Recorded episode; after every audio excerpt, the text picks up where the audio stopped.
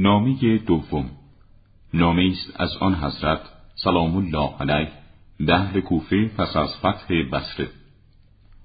و خدا به شما مردم یک شهر از اهل بیت پیامبرتان بهترین پاداشی را عنایت فرماید که به طاعت گذاران خود و سپاس گذاران نعمتش عطا می نماید. شما فرمان پیشوایتان را شنیدید و آن را اطاعت کردید. و برای اجرای آن فرمان دعوت شدید و به آن دعوت پاسخ گفتید.